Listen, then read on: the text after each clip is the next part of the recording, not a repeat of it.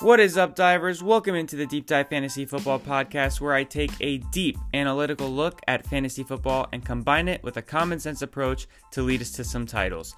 I'm your host, Brandon Gabor, and before we get started, remember you can follow me on my main platform, being Twitter at Deep Dive FF, or on Instagram at Deep Dive Fantasy Football. Also, if you are looking for more Dynasty content from me, join me and the Rewind team at Dynasty Rewind on YouTube and wherever you enjoy your podcasts, where we dive deep into all things Dynasty Fantasy Football. With that being said, let's get to the content. All right, all right, here we go, baby. Welcome into the Deep Dive Fantasy Football Podcast. We are finally putting these projections to use. We are getting into it. And what I'm going to be doing for the next few podcasts is I, because I know people have drafts coming up, I know it's coming. We are on the, the road to championships. We are on the road to glory. This is the deep dive that you have been waiting for outside of the projections. This is me giving you one, the rankings. I'm going to give you a position at the start of the next four episodes. Today we're going to do quarterbacks. I'm going to give you the position and break it down. And then I'm going to give you a live look into how I'm drafting, what I'm thinking, what's going through my mind, all that stuff from a specific draft slot that will be different every podcast. And then once we finish those, we will get into some super flex takes, I will be getting into sleepers and all that stuff. So we're going to start with the quarterbacks first. I'm excited. I hope you guys are ex- as excited as me. We're going to break down the quarterbacks and we're going to start or I'm going to start by explaining one where I have them ranked in the draft sheets, right? And, and how I have them ranked statistically versus how I will actually draft them, how I, I rank them when it comes to my draft order. And we're going to talk through that. So at number one, I have quarterback Josh Allen. Okay, everybody knows the top three Josh Allen, Jalen Hurts, Patrick Mahomes, which is funny because many times when people have like a consensus group at the top, once I do my projections, my group doesn't actually fall in line with the consensus. However, I do have those three at the top, and I think they can be ordered any way. But my preference is not Josh Allen to be at one. So Josh Allen is one in my statistical projections, right? He has 426 projected points. Jalen Hurts is my number two, who has 425, and Patrick Mahomes is number three with 424. So they are all one point away from each other. That did not happen um, on purpose. It was complete accident, complete coincidence, but that's how it worked out. So let's talk about Josh Allen. I expect him to be one of the better quarterbacks, obviously, but I'm not going to take him at one for two factors. One, in my, and I, I do this for a reason, it's not just because I'm lazy. Obviously, hopefully, you guys know me by now, and you know that's not the case, but I don't put interceptions in my projections. I don't do that for two reasons.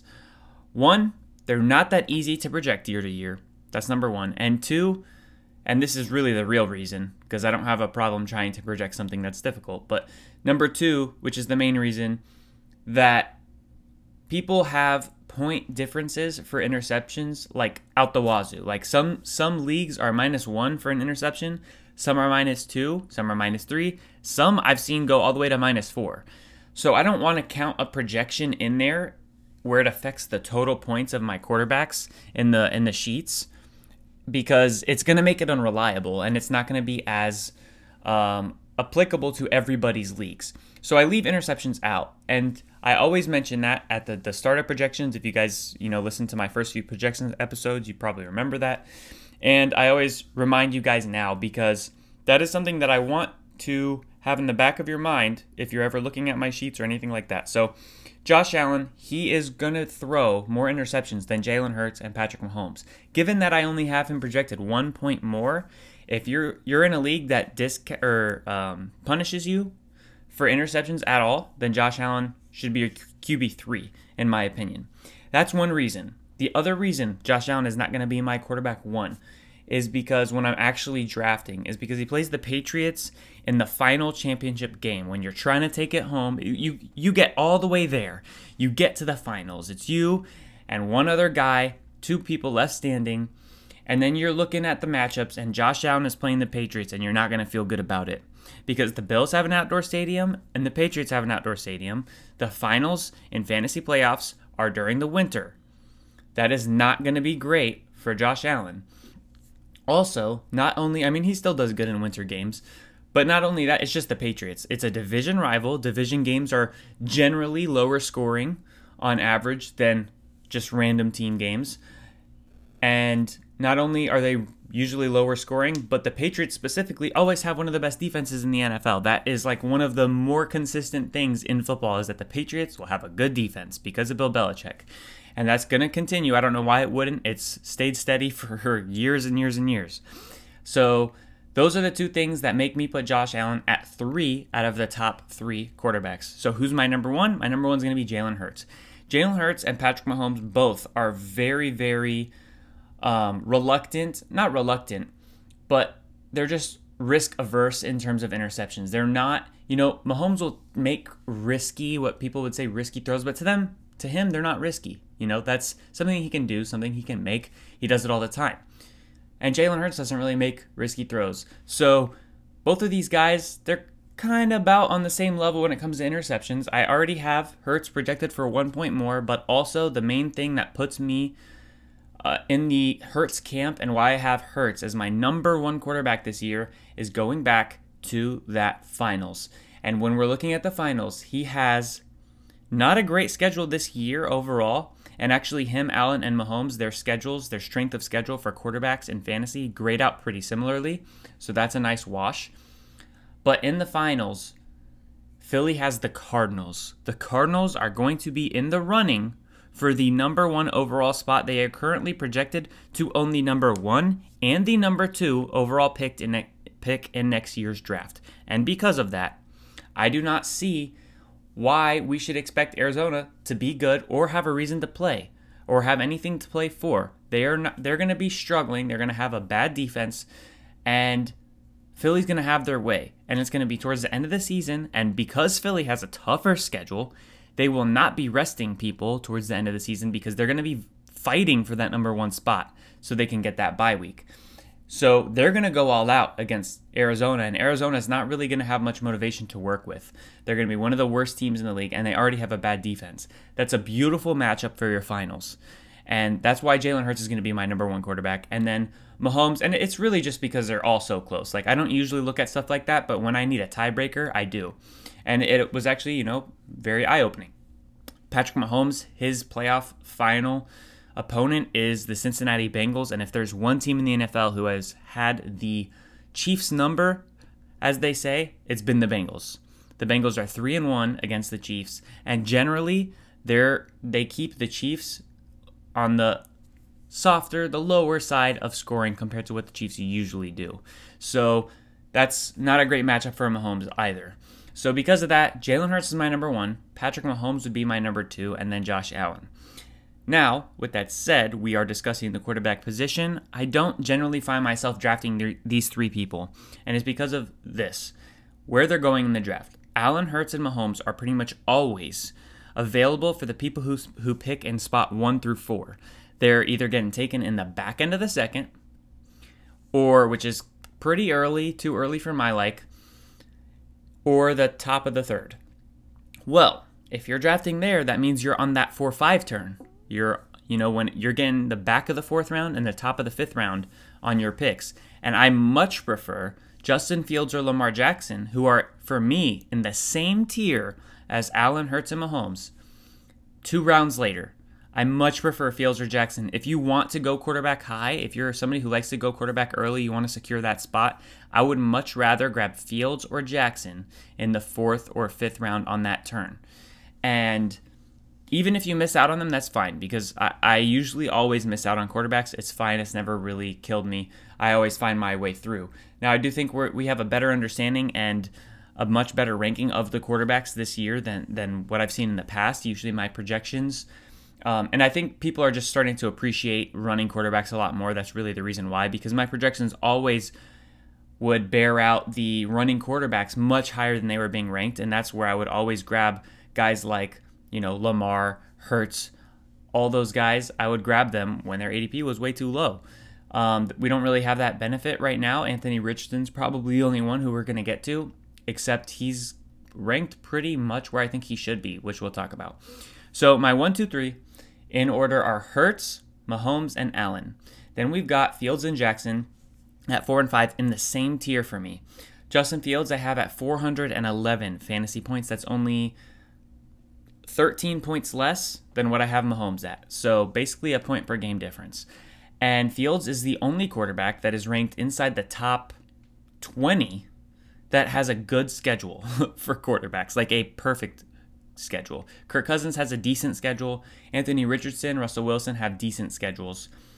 And that's pretty much it. Everybody else then either has an average schedule, a bad schedule, or a horrible schedule that are inside the top 20 rankings for quarterbacks. Fields is the only one, he's one of two, or sorry, one of three quarterbacks this year excuse me, this year that have a green schedule. That means five star. Five out of five is the easiest schedule you can imagine, partly because of his division and because, you know, the Bears are one of the teams in his division that have a better defense than, let's say, like the Vikings and maybe the Lions. We'll see. I think their defense is going to get a little bit better.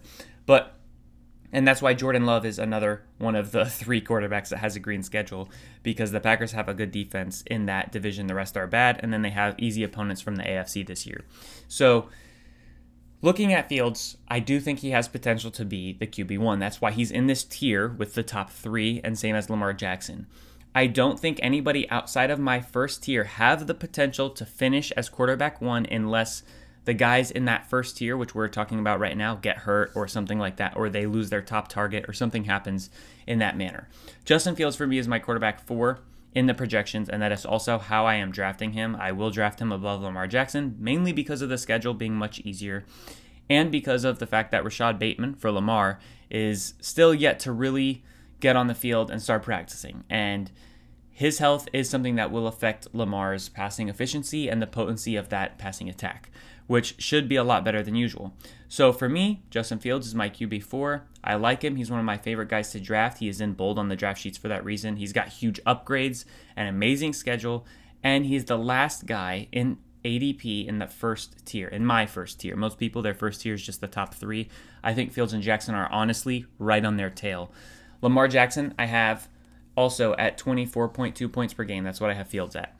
So they're pretty much the same. They have the same amount of potential in my eyes. I think Fields is a very good passer. He just hasn't been able to show it yet in the NFL, so I'm excited. And those are my top five quarterbacks. In order, it's going to be Hurts, Mahomes, Allen, Fields, Jackson. I'm not really drafting the top three guys because they're going too high for my like or for my taste, and I would much rather Fields or Jackson in the fourth or fifth round. Now, my next tier is very small. Tier two quarterbacks, there's only two of them Justin Herbert and Joe Burrow. Now, hopefully, Joe Burrow, you know, plays. Honestly, hopefully he plays when he's supposed to, when he's healthy. I hope he doesn't rush himself back for week one to be available and then re injure himself. That is the worst thing that can happen. I would much rather him sit out a couple games, make sure he's 100%, and then come back. And Ja'Marr Chase said the same thing himself. So that's what I'm hoping. Joe Burrow does. But Justin Herbert, Joe Burrow, in that order, are my QBs six and seven.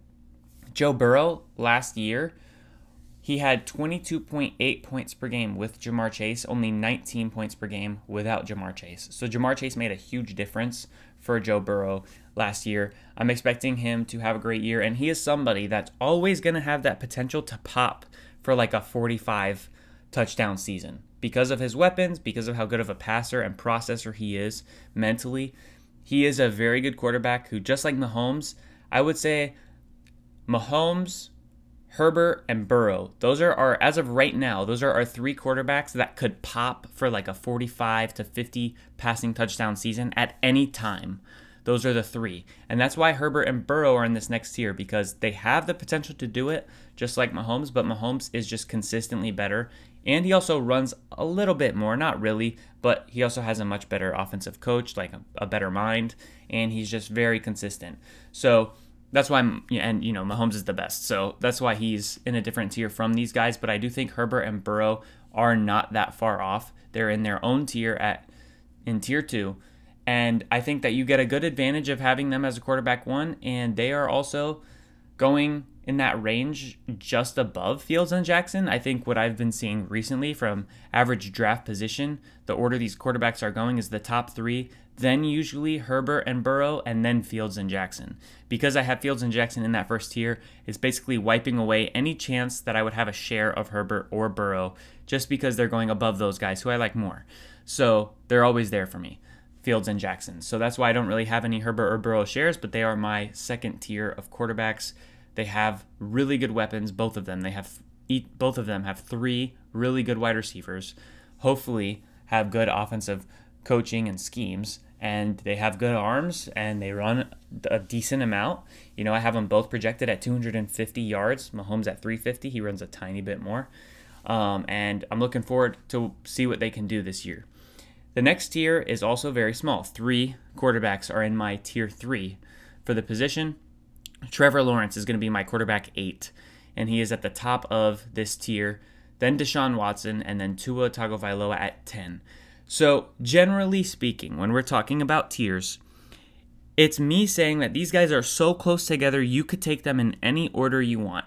If you wanted to take, you know, I said Josh Allen is my QB3. If you wanted to take him first, I, that's I'm fine with it. If you wanted to take Lamar or Fields above the main three, would I suggest it? No, but I don't think they're so far off that that would be egregious. So I have them in the same tier. I have them very similar to uh, and very close to each other. So I wouldn't hate it. Joe Burrow, Justin Herbert, you could take them in any order. It's, it doesn't affect me. Same thing here in this third tier of quarterbacks. Trevor Lawrence, I will take above Deshaun Watson and Tua Tagovailoa. Tua, for me, it's really the, the risk of injury. And Deshaun Watson, it's the risk of what if he doesn't get back to what he was. Trevor Lawrence is the only one without extreme risk in this tier, and that's what's keeping him at the top for me. He also has a much easier schedule than what Watson and Tua have. Watson and Tua have much tougher schedules. They have a two out of five star schedule, so that is that's not good. That is not good. Um, and Trevor just has an average three star schedule. So for me, we're looking for him to get better. This is basically his second year with a competent NFL coach. I mean, what Urban Meyer did to that team was just absolutely destructive and like probably made the players worse somehow. So he's out of there. Basically, last year was the rookie year of Trevor Lawrence. And so now he's going in to another season with this system. Now Calvin Ridley is back and I have him with a decent bump. You know, without the interceptions, like I always say, Trevor Lawrence last year had 19 points per game.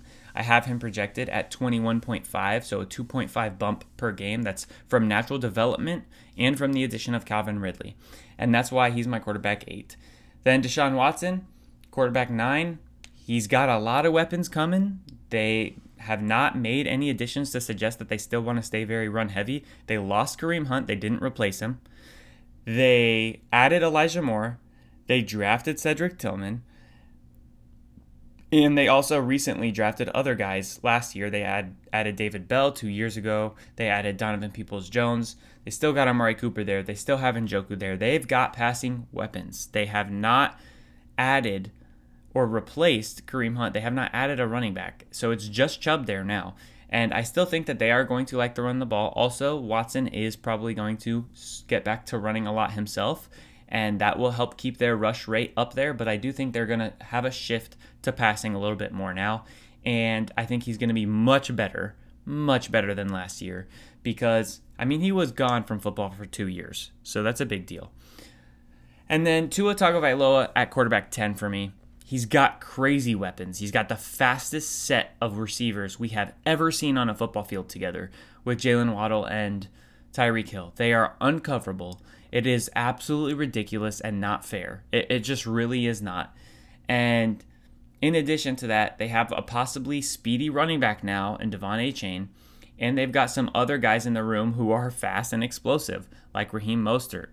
And so when I'm looking at that team, I'm like, man, He's got a, a great surrounding um, cast, and the coach has been doing good. Tua's been very good when he's healthy. The only concern, and it's really a big concern, is the health because he gets another concussion. I don't know if the NFL is going to just let him come back and play. I'm pretty sure, I, I probably should have researched this, but I'm pretty sure that the NFL has like a limit on concussions um, because I remember back in the day when we all loved Jordan Reed, he was getting to the point where like, oh, if he has one more concussion, he's like out of the NFL kind of thing. And I'm pretty sure if that's still a thing, that two is pretty close to that. So that's one thing that's that's concerning to me. Also, I just I don't think his family or him, if he gets a couple more concussions, maybe even just one more, is really going to see the value and benefit of continuing to play in the NFL. Because I know it was already something that they had a big discussion about, and you know if it just persists and there's not something that they can do to get rid of it to put on a bunch of weight, hoping that would help this year um, and it's not. It doesn't look like bad weight. It looks pretty good. Um, he's starting to look more like a, a Russell Wilson build, but not to that that degree. But you know what I'm saying. If if they're not able to, you know, squander that problem and it just continues, I'm not sure if he'll keep playing. So for me, that's the risk with Tua. But if you're not worried about that, or if you're fine with that risk, quarterback 10, let it rip. If you want to put him above Watson, go for it. If you want to put him above Trevor, okay, I get it, but I'm not doing that. I'll keep Trevor above him. That's the end of the third tier of quarterbacks. Then for me, the fourth tier of quarterbacks, Kirk Cousins at 11, Daniel Jones, Geno Smith, Anthony Richardson at 14, Russell Wilson at 15. Now, Kirk Cousins is pretty much the quarterback I'm drafting if I miss out on Fields or Lamar. If I miss out on Fields or Lamar around that 4 5 turn, basically, if I'm drafting on the other side of the draft, which you guys will see in future podcasts, today we're going to draft from the one spot. But in the future, if I'm at like, you know, pick nine or something like that, pick nine through 12 in that range and stuff like that, I am not taking a stab at Hurts, Mahomes, or Allen in the top of the second, and they're not going to make it back to me. And then Fields and Jackson pretty much are never going to make it back to me at the back of the fifth. And I'm not going to take them at the top of the fourth. So, I mean, maybe, but probably not. So, I, I pretty much always end up with Kirk Cousins.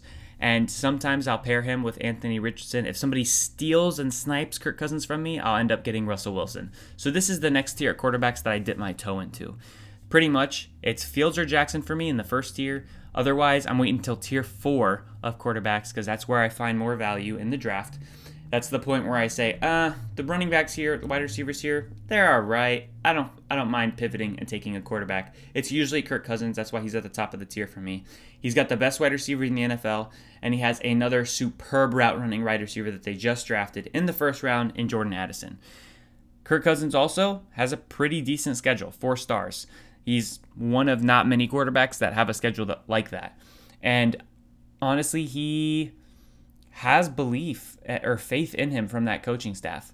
And you could see that in the quarterback documentary on Netflix. If you guys haven't watched that and you have access to it, I suggest you watch it. It's very good and it's very eye opening, shows you a lot of cool things, specifically about Mahomes, Kirk Cousins, and Marcus Mariota. Obviously, one of those things is not like the others, but Kirk Cousins, for me, is um, somebody that you you should be taking. I mean, he was good last year, and the last like four years, he has finished in the top 12 quarterbacks every single year, and his weapons are just getting better. They're they lost Dalvin Cook, so there's no way that they're going to start running the ball more all of a sudden. They're going to keep being extremely pass heavy, and because of that pass volume and the upgrade at weapons, adding Jordan Addison, because yeah they lost Thielen, but Thielen was no longer the Thielen that we grew to love. Kirk Cousins has got it going, so I like him a lot. He's my QB 11. Daniel Jones at 12. He would be higher for me but there's a big difference between what I believe Daniel Jones is this year and what other analysts and other people projecting and just in general believe Daniel Jones is. He had 700 rushing yards last year. Josh Allen, and that was with Brian Daboll, who came from the Bills, who was the offensive coordinator for the Bills, and watched Josh Allen and built an offense that helped Josh Allen get to about 600, 700 yards every year rushing.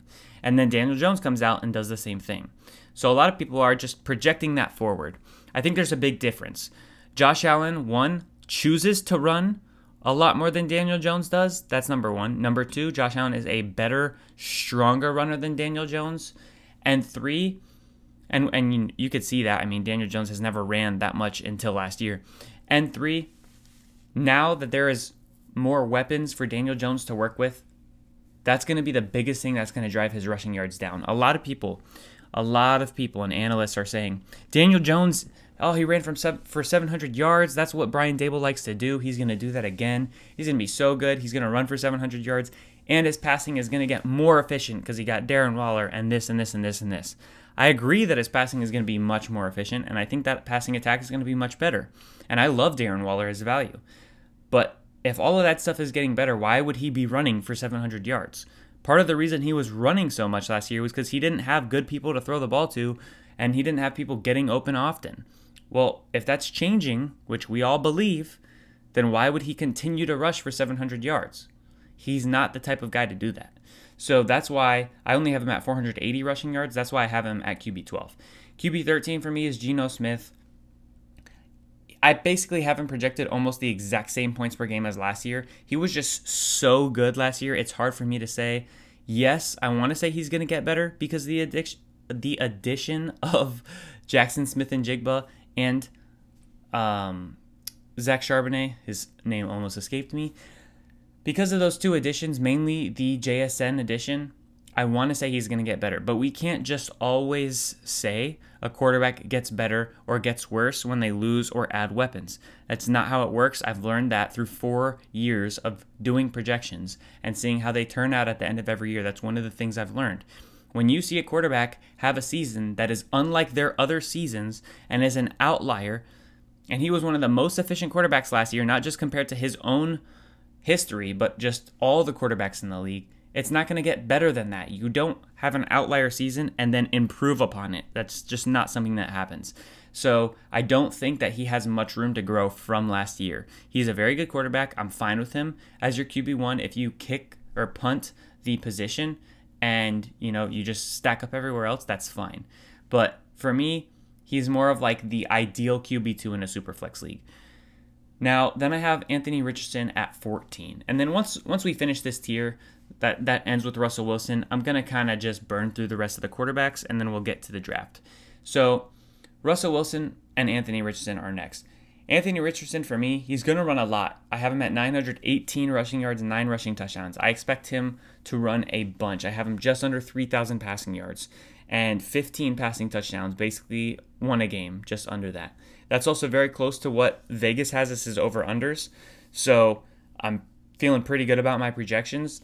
The difference between Richardson and the other guys that run is a lot of these guys that run, Fields, Jackson, all that stuff, once they were running to the degree of what we're expecting from Richardson, they had already developed some sort of passing attack and passing game.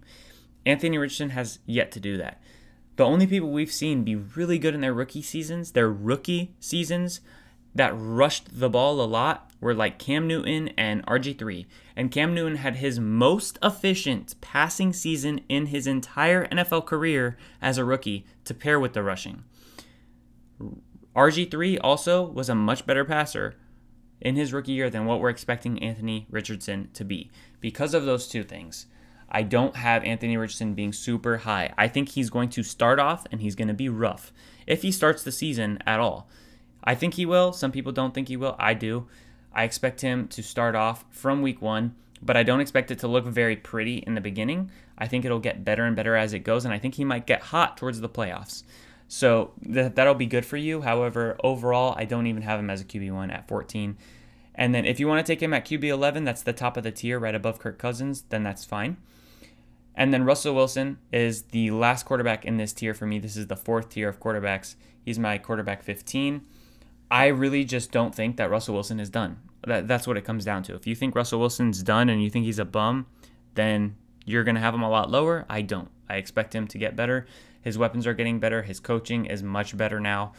And he's going to have a running game. Javonte is supposedly looking really good already. And they added Samaje Perine in there. So they're, they're going to have a run game to take pressure off the pass. Their defense is going to be good. He's got Courtland Sutton back, Jerry Jeudy, Dulcich is going to, to year two. He's got a year under his belt with all of these weapons, and he's getting a better coach. There's a lot of improvements here for Russell Wilson. He is one of my favorite people to draft. Anthony Richardson is as well, by the way. So my favorite quarterbacks to draft so far: Justin Fields, Lamar Jackson. I find them on a lot of my teams. Kirk Cousins, I find on a lot of my teams. And then when I'm either have a deep bench and I want to pair somebody with Kirk Cousins, it's usually usually Anthony Richardson. Otherwise, if we're playing super flex, I'll have him as a QB2, Russell Wilson as a QB2. So those are the guys that I actually do have a lot of shares of. Then my next tier of quarterbacks, it's pretty big. It's my fifth tier. It starts off with Kenny Pickett at 16, ends with Kyler Murray at 23. Um, I'll just hit on a couple things I think people might think is crazy. Kenny Pickett at 16 might be one of those things. There is a huge misconception that he is a subpar passer. He is not. He is not. Okay. It's the vanilla offense and the terrible offensive line that was making him look like that. When he was calling his own plays in two minute drills at the end of, in the fourth quarter when the games were on the line. At the very end, when he had to make a comeback, their offense went right down the field and scored a touchdown, I believe, in three games. He led touchdown winning drives. And he was calling the plays. He was doing quick, hurry up stuff. Let's go, let's do this. Boom, got it. Next thing, boom, got it. Rolling out of the pocket, throwing on the run. Like he was doing well. And I had him as my QB1 in his rookie draft class that everybody was very down on, which I was too. But I did have Kenny Pickett as my number one in that class, not Malik Willis. And he is somebody that, you know, he's seeing some upgrades. They added a couple pieces on the offensive line. They have George Pickens going into year two. They have Pat Freiermuth going into year two. Najee, Najee Harris supposed to be completely healthy. Um, hopefully, the plantar fasciitis, I think it was, that he was dealing with in his foot Hopefully, that's not going to affect him this year. So he's got a lot going for him. I think we're going to see an improvement. And that's a very good organization that always produces a good offense. So Kenny Pickett, I like it. Then I have Matthew Stafford at 17, Ryan Tannehill at 18, Aaron Rodgers at 19. I don't feel the need to really explain any of those things. And then Sam Howell at 20. Sam Howell at 20 is probably another one you guys are like, what? And because of these values, right, for me, the difference is where I have Kenny Pickett ranked to where he's being drafted. I have him at 16. He's drafted at like 25 or 24 or something. I have a lot of shares of Kenny Pickett in Superflex leagues. Like I will be drafting him as a QB2, as a QB3 for sure. And Sam Howell's going to be another one of those guys. He's like basically the last quarterback drafted. He does have a horrible schedule, like absolutely horrible, one out of five stars. So that's not great. Oh, that was also something hindering Daniel Jones, by the way. He has a horrible schedule too. That the defenses in his division are just very, very scary. Um, but Sam Howell, he also has a very tough, same division, obviously, very tough schedule. But he runs the ball. He runs the ball a decent amount. I have him projected at 480 rushes for four rushing touchdowns, and that's going to f- keep him afloat. That and the combination of, or in combination with, having guys like Terry McLaurin, Jahan Dotson, and Antonio Gibson and Curtis Samuel in the passing game. Like that's a good, um, that's a good surrounding group to have to throw the ball to. So Sam Howell for me is at quarterback 20, much higher than where other uh, other people have them. Sorry, I'm trying to like race through this because we're gonna get to the draft. But Sam Howell He's somebody that I like too. Then I have Brock Purdy at 21, Jared Goff at 22. People might think that's really low. I I really have him projected almost the same as last year. So I, you know, I don't really see a reason that he's going to be like way better than last year. He was very good last year. I think he's going to be good again for the Lions. He's just not that great for fantasy. He doesn't run the ball, and they're not a high pass volume offense. If they pass the ball more, then he would be able to produce more. That's kind of like one of the differences between him and Kirk Cousins. Kirk Cousins is a better passer than what Jared Goff is, but not that much better. The big difference between a guy like Kirk Cousins and Jared Goff is that the Vikings are going to pass the ball 100 times more than the Lions. And Kirk Cousins also has better weapons. So Jared Goff is down at 22 for me. Kyler Murray at 23. Some people might think that's ridiculous.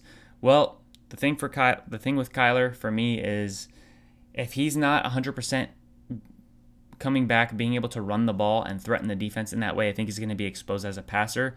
I don't think he's going to run nearly as much. I only have him at 350 rushing yards instead of like 700, which is where he's usually around, and three rushing touchdowns. And I think that's going to affect him a lot. Defenses are going to be able to play him differently. He lost DeAndre Hopkins. He lost AJ Green. Not that AJ Green was doing much, but he lost DeAndre Hopkins mainly. And maybe Zach Ertz. We'll see what happens with Zach Ertz. Um, he's supposedly back, but I'm not sure. And if he is back, it's from a horrible injury. And I don't know at his age, I think he's like 34, if that's really going to help him, or if he's like if it's going to help Kyler Murray. Then that that finishes out that tier for me. My last tier of guys, not going to really explain these except for probably one. CJ Stroud at 24, Jimmy Garoppolo at 25, Dak Prescott at 26. 26. We'll get back to that one. Bryce Young at 27, 28 is Derek Carr, 29 is Mac Jones, Jordan Love is 30, Baker Mayfield's 31, Desmond Ridder is 32. That finishes out the quarterbacks. Let's go back and talk about Dak. At quarterback 26 for me, I'm not drafting him anywhere. I am not touching this offense anywhere. They benefited from a good offensive coordinator last year and also a lot of plays. They ran a lot of plays. That is going to come down. The people that are I can't think of their names right now. I've just I've done so much projections looking at so many coaches, all this stuff. It's hard for me sometimes to remember names. But the coaching staff in Dallas is not one that runs a lot of plays. Mike McCarthy, that's the head coach, from going even going back to, to Green Bay, he didn't run that many plays with Aaron Rodgers, what you would expect having one of the best quarterbacks in the the league that is arguably the best. Some a lot of people like to argue. I never did, but a lot of people like to, and that he would be a first ballot Hall of Famer type type of guy. And yet you're not running that many plays. It, it just wasn't a thing. And same thing with their OC, who I think I don't want to say it just in case I'm wrong. I might be mixing teams. I know that he does not run a lot of plays though. I just remember that because that was a big note, a big thing for me, and why I'm down on the the Dallas offense because you know they're losing their really good young offensive coordinator that they've had there for a few years that have helped. They're lose they are in year two of losing Amari Cooper. Dak Prescott was not very good last year. He was all right, you know, he was good in spots, but he wasn't exactly what everybody wanted him to be. And now he's going to have a lot less plays. He has a horrible schedule because of that division. And if the run game's not as potent and as much of a threat, it might make it a little bit harder to pass the ball. He also lost Dalton Schultz. Adding Brandin Cooks could help him if Brandin Cooks is still Brandin Cooks. That's a question that we don't know the answer to as of right now. And that's why I'm low on Dak. I mean, really it's it's losing over 100 offensive plays I mean, that's passing the ball 70, 60 less times than what he usually gets to do. I only have him down at 520 passes. He's one of the, the quarterbacks in like that lower tier of passing attempts. I mean, you guys know the Saints love to run the ball. Derek Carr is projected at 530 pass attempts for me. Prescott's at 520. So I don't think they're going to have too much to work with. With that said, that is the quarterback rankings. We're going to take a brief hiatus, or I will, rest my uh, throat, grab some water, and I'll be right back. We are going to go over how to draft from the number one spot in full 12 team PPR drafts.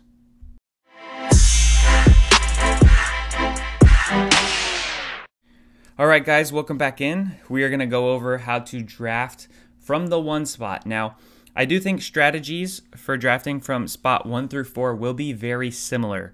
So I'm going to kind of attack it from an angle like that, and I'm going to go through a mock draft that I did for for you guys, okay? And we're going to go to round 10. We're not going to go through an entire mock draft. I'm doing that for a specific reason. One, to keep the episode from being way too long. That's number 1. And two, because I believe that it's better and easier to discuss a strategy from a position in like the 10 the first 10 rounds because after that ADP is just so much whatever that you can kind of take the same guys in the same round anywhere in that round if you're just kind of grabbing them around early so that's why we're going to stop at round 10 and then I will I promise have episodes about sleepers guys to grab after round 10 stuff like that so we will cover everything about fantasy football this year that I can that I can get to, but everything in terms of draft strategies from all the rounds, all that stuff. So we're going to draft from the one spot today. I'm going to go through everything. So I'll give you my top four players. It's going to be Justin Jefferson is probably my number one. Sometimes I'm feeling Kelce, but Justin Jefferson, he's got zero concerns. Zero. Travis Kelce, who's got one minor concern, age. Some people are worried about it. McCaffrey is going to be another guy that I think is worth that number one pick. So, so far we have Jefferson, Kelce, now McCaffrey. His one concern is health. And then lastly, I would say the last person that is worthy of that top spot, you might think this is crazy, but Bijan Robinson. And it's because he has zero concerns. The only two guys that have literally zero concerns are just Justin Jefferson and Bijan Robinson. Now, if you want to take Ja'Marr Chase, Tyreek Hill, Saquon, Ekeler, that's fine. I think those guys have a concern of their own. Like Chase, for example. Let's get into Ja'Marr Chase real quick. Chase has the concern of Joe Burrow's health. Tyreek has the concern of he had the best year of his career last year. Can he repeat that? Because he's going to have to if he wants to be worthy of a top pick like that. And also, Tua's health. Saquon has his own health concerns, and Ekeler has an age concern because he is now 28. So he's at that, he's getting dangerously close to that running back cliff. So that's why I have my top four as Jefferson, Kelce, McCaffrey, Bijan. And it, Chase was up there until Joe, until Joe Burrow got hurt. So for me, it was like a, a nice top five where I thought, you know, this is like a very easy, clean top five to pick from. Now, I'm a little bit different. Moved Chase down. But with that said, we're going to draft from the number one spot and go into round 10. And at number one overall, your boy, Brandon, took Justin Jefferson. It's a very easy pick. He's got literally zero concerns. I know that I like some running backs in the, the coming rounds. So at least one. I know I'm going to get at least one running back on the 2 3 turn, maybe two.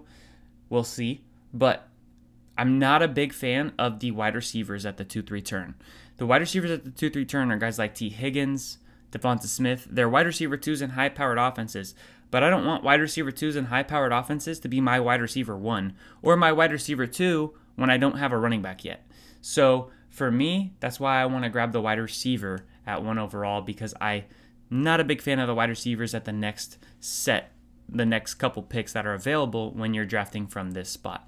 Now, if you're drafting from spot like four and Jefferson and Chase are gone, and you want to grab a running back, by all means, because Garrett Wilson might make it to you. AJ Brown might make it to you. Stefon Diggs or CeeDee Lamb might make it to you in that second round pick. But they're not going to make it to you when you're at 212, which is where you're at if you're at 101. So for me, I took Justin Jefferson. It's the easiest pick for me in my mind. And then when we get it coming back, you guys are going to think this is a super reach. This is way above his ADP. However, I don't care. He is my running back five. So, Jahmyr Gibbs is who I took. Now, going back to Just, Justin Jefferson real quick, something I forgot to mention. So, I'm going to give you guys my VORP, my value over replacement, and how that works. So, basically, we're going to fill out, as we fill out the starting lineup, I'm going to give you guys the VORP score, which is a plus or minus. If it is 0.0, that means you are projected to be perfectly average in your league and to have a team that goes 800. So, like 7 and 6 or 6 and 7 now that it's like an uneven amount of games. Or is it 14 now? Maybe then 7 and 7 if it's 14. I forget. But if that's if it's zero zero. So anything plus is good, minus is obviously bad. That means you're going to have a below average team.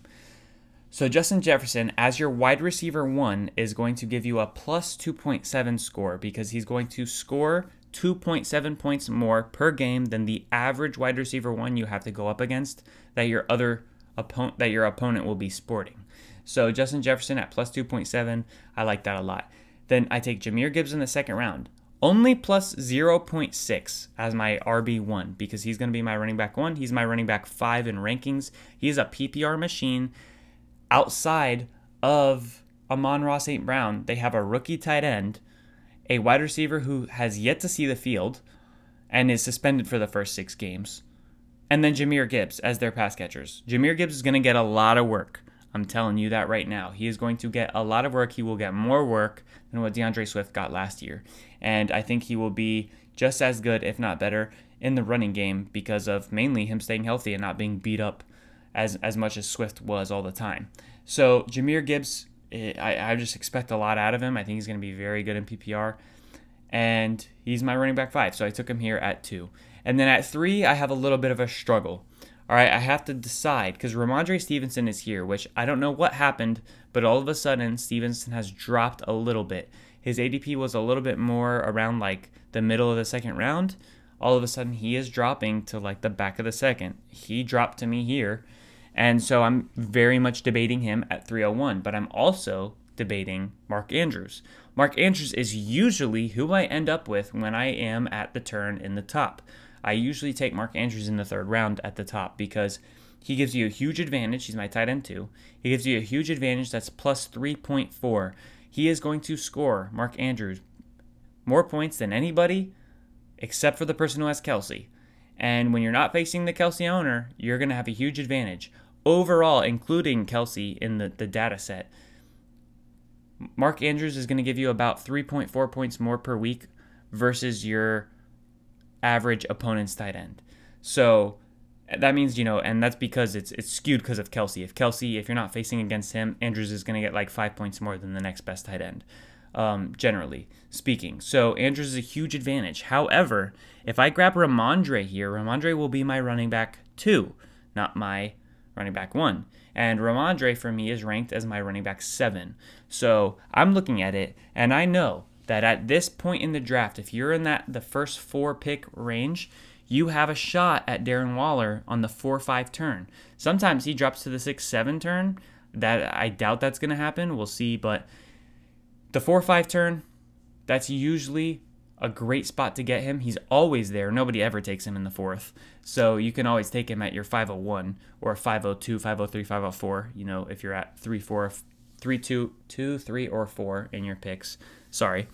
And, you know, that's that's something that I like a lot. I, I think Waller is going to be very good. He's my tight end three, even though he's going as about tight end seven in drafts right now. He's my tight end three, so I like taking him a lot. And it kind of continues a tight end run because usually in the fourth round is when like Kyle Pitts, Dallas Goedert, TJ Hockenson all go. Then you take Waller at that like four or five turn range, and then all of a sudden like Freiermuth go off goes off the board, uh, Kincaid goes off the board, or he doesn't, not Kincaid. Um, Freiermuth and like sometimes Higbee, sometimes a couple other guys, but it kind of you know you're hitting a middle of a run, but you're keeping the run going by taking Waller. So I like doing that, and he's my tight end three. Because I know that I have a shot at him, I'm going to take Rhamondre here. So Rhamondre Stevenson as my running back two is going to give me an advantage of 3.5 points per game more than the average running back two I'm going to face off against. And that is why I took him over Andrews because Andrews' advantage in value over replacement in VORP. Andrews' advantage was 3.4. Rhamondre's is 3.5. So that's what helped me make the cross positional decision. That's what I always talk about with VORP. It helps you choose between different positions who is going to be more valuable for you and your team. So the combination of him having a higher VORP score and that Waller will be there for me next turn is why I took Rhamondre Stevenson. Now, if you want an elite quarterback, right? Because I had a shot here at Jalen Hurts. If you want Mahomes and Allen went before. If you want to take Jalen Hurts here, which you guys know is my quarterback one, I don't blame you, but I'm not going to do that. I'm going to take Lamar or Fields at the next turn because they're also going to be there. So it's possible that at the next turn, I might take Lamar or Fields with Waller and have two stud running backs in Justin Jefferson. So we'll see how the board falls for me. But I, knowing that one of those quarterbacks are there, if I still feel like I want to take a elite quarterback who's in that first tier for me, which Lamar and Fields are, then I am going to just wait a little bit because the the positional advantage you're getting from Jalen Hurts, even though he's my number one, is only two points per game over the average quarterback one. So for me, it's not worth it at that spot. So I'm going to take Rhamondre. So now I've got Jefferson, Jahmyr Gibbs, and Ramondre Stevenson. I'll tell you, Jahmyr Gibbs is one of my most drafted players. I mean, I obviously took him at 212. He goes more around like the 3 4 turn, like the middle of the third, back of the third, sometimes slips into the fourth. For me, I'll take him in the third every day. No problem. So at 212, basically the third round, I took him. Then I took Rhamondre. Now, it gets back to me, and there are four names, or sorry, there are six names that are sticking out to me. Miles Sanders is one of them. Jer- he would be my running back three. Jerry Jeudy, who would be my wide receiver two, DeAndre Hopkins, who would be my two. Darren Waller is back. Like I told you, always happens. He's never going to get taken in the fourth, so he's there back, of course. And then we've got Justin Fields and Lamar Jackson. Um, I, actually, nope. Lamar Jackson went. Lamar Jackson went three picks earlier. I just missed his name. So just Justin Fields is there though. So we've got Justin Fields, Miles Sanders, Jerry Jeudy, DeAndre Hopkins, Darren Waller. So, this is the benefit of doing mock drafts. You have to know how the boards are going to fall, or at least be able to somewhat predict how the boards are going to fall. I know, yes, I have two stud running backs already. and I only have one wide receiver. But I know that I am not a fan of the running backs in rounds like five, six, seven, eight. Like, I, I don't really like the running backs in that range. I find myself liking the wide receivers in that range way more. I have so many guys as like wide receiver twos that are available in those rounds. I don't have any running back twos available in, in those rounds. I think the ADP is so much more accurate on running backs right now than it is wide receivers. And running backs are generally easier to predict, and I'm always pretty good at predicting running backs when it comes to my projections and stuff. So for me, I trust my running back rankings more than I trust my wide receiver rankings. And also, I have a running back ranked inside the top 12 that's on the board here. That's Miles Sanders. Miles Sanders is my running back 9. Jerry Jeudy, my wide receiver 13. DeAndre Hopkins, my wide receiver 14. Those are, you know, good options, ways I could pivot, but I know that I like a lot of wide receivers later that I'll be able to grab, and there's not much running backs after this. This is pretty much the end of the workhorse running back. The round four, round five is pretty much where you top out, and then you're looking at guys like who I like a lot, Antonio Gibson, but you're also looking at guys like, you know, um, Rachaad White in like the sixth round, fifth round, and he might be a workout, might be a workhorse, but even if he is, he's like one of the worst workhorses in terms of efficiency because of the situation, and we probably won't be able to run that much plays as the Bucs. So, you know, it's it's kind of the end of the road here for workhorse running backs. So that's why I want to take mine. I'm taking Miles Sanders. So at 412, at the end of the fourth round, at the 4 5 turn, I'm taking Miles Sanders to be my running back three. So obviously, we're using normal starting lineups here. So you got two starting running backs, two wide receivers, a tight end, a flex, one quarterback. Right? That's going to be our starting lineup that we use for all of our mock drafts for VORP scores purposes and just how to draft, right? So Miles Sanders is going to be my flex. So I have to compare him in VORP, his value over replacement. I have to compare him to you know, the best 12 guys after the top 24 at wide receiver and running back. So, doing that, he's going to have an average of 3.2 points more per game than the average player that a team is going to put in their flex spot. So, for me, plus 3.2, love it. I'll take Miles Sanders here. So, I do that. And I get another workhorse running back. Now I'm set. I don't have to worry at running back. I don't have to be one of those guys in the fifth round, sixth round, seventh, eighth round, ninth round that is like, oh man, I only have one good running back or I only have two running backs. Like, I really need to grab one of these guys. I don't really like them that much, but I need to grab them. You know, Alexander Mattison, like, ugh, no, no. Like, I, I don't want a guy who's just going to get volume that's not good. I want somebody who's good and gets volume. I've got three of them Gibbs, Rhamondre, Sanders. Boom. It's perfect. If one of them goes down, I can move Sanders from my flex spot into my RB2 spot, no problem. And he's really an RB1 for me. He's my running back nine. So that was an easy decision for me. Miles Sanders is also another player that I have insane amount of shares of. I actually very popular move that I make, which we'll talk about at a different in a different future podcast, but I like going Jahmyr Gibbs, Miles Sanders at the 3-4 turn if you're in, you know, picking at like the 109, 112 range. Um, I like doing that a lot. I do do that a lot. So, with that said, I've got my running back set now. I don't have to worry about running back. I know there's a lot of good wide receivers coming up in the next few rounds. And at in my fifth pick, I have to decide, all right, am I going to take my wide receiver 13 in Jerry Jeudy or wide receiver 14 in DeAndre Hopkins or I'm going or am I going to pivot to a onesie position and take Darren Waller or Justin Fields? This is tough for me, but once again, I look at value over replacement to choose between Fields or Waller because I got a lot of wide receivers coming up in the next rounds that I know I'm going to like. And is it possible that Waller makes it back to me? Yeah, he's probably not going to make it back to me at the end of the sixth. He usually goes at like the top of the sixth or the middle. But, you know, maybe he will. Maybe I'll get lucky. But I know Fields 100% is not going to make it back to me. And that's going to be the end of my tier one quarterbacks. And when I'm looking at value over replacement, Darren Waller as my tight end one gives me plus 1.5. Justin Fields as my quarterback one gives me plus 1.4. So the VORP is almost the same, but there's a chance that Waller falls to me. And, you know, if he doesn't, I'll just punt tight end and go late on tight end. And at quarterback, I don't want to lose out. I don't want to lose out on Fields. He has an amazing schedule. He's in my first tier. He has the potential to be the number one quarterback, so I'm going to take him. So I take Justin Fields here. So now my team shaping up after the fifth round, and now we're, we got to wait for all these people to pick before it gets back to me. Shaping up looking like this Justin Jefferson, my wide receiver, one. Jahmyr Gibbs, Rhamondre Stevenson, and Miles Sanders are my three running backs. Two of them in the running back spots, one in the flex. And I've got Justin Fields at quarterback. So the clock has gotten back to me. Now I'm looking at, ooh, Darren Waller made it. So we've got Darren Waller on the board. Other guys that I like, we've got Miles, or not Miles, Mike Williams on the board, who is my wide receiver 17.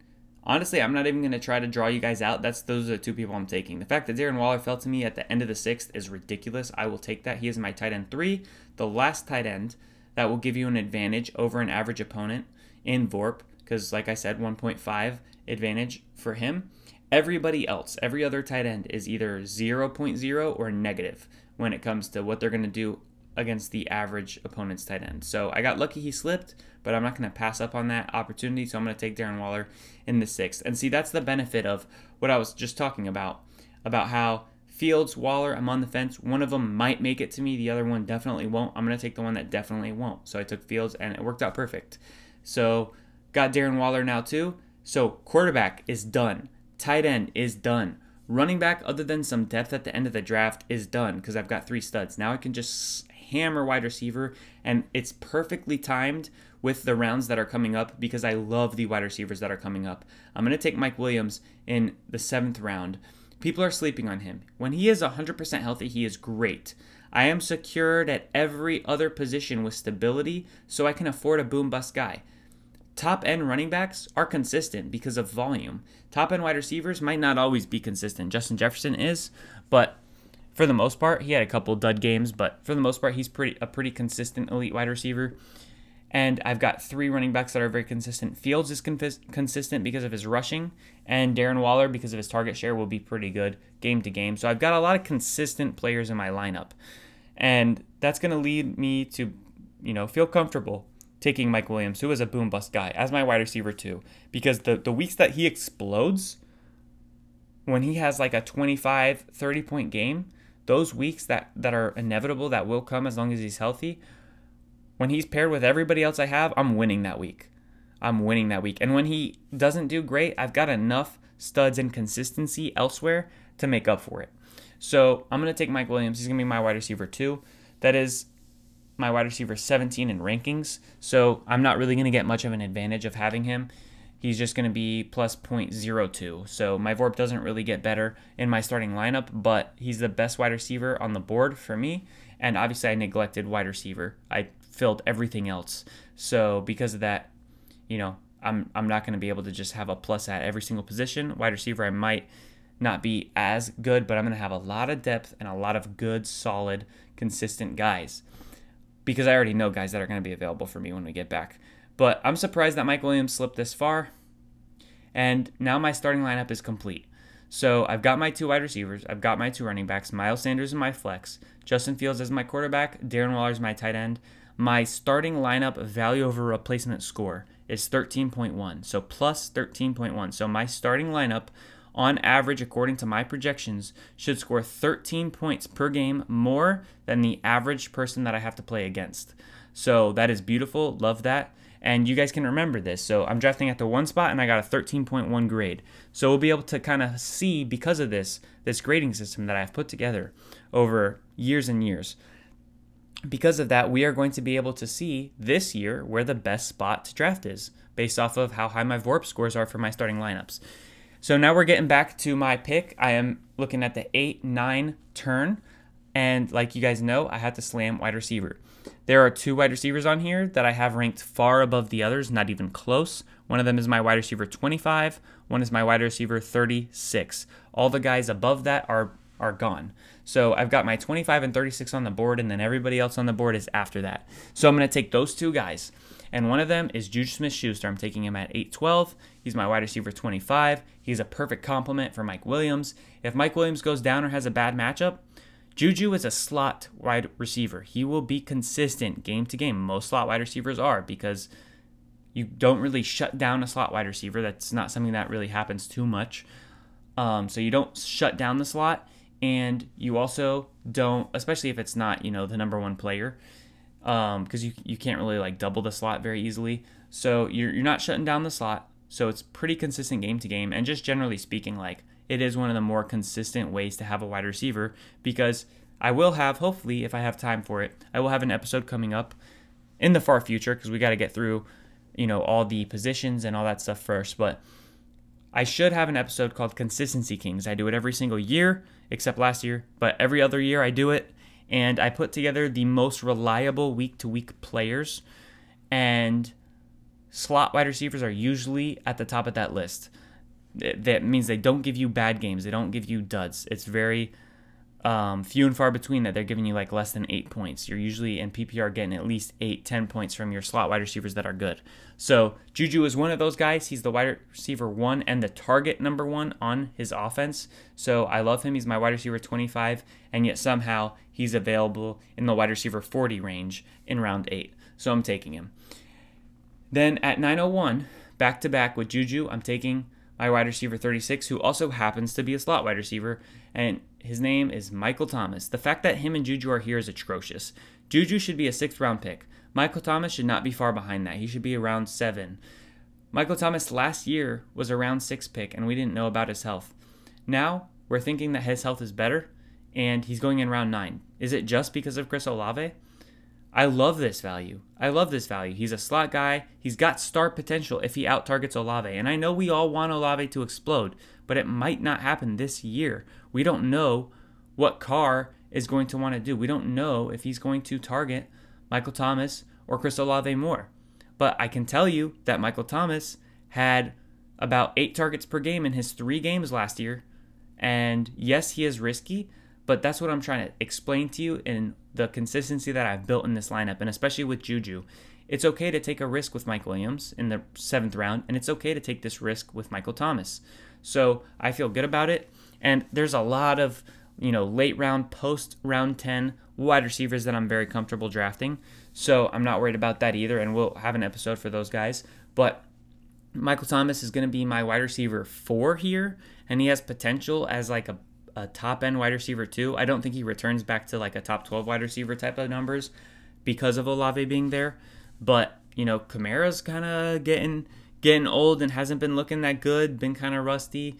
There's there's a possibility that Thomas is the number one target and has like 160 targets. That can happen. I don't have it projected, obviously. That's why he's my wide receiver 36, but people are just really sleeping on him. So for me, I like him a lot. I'm drafting him as my wide receiver four.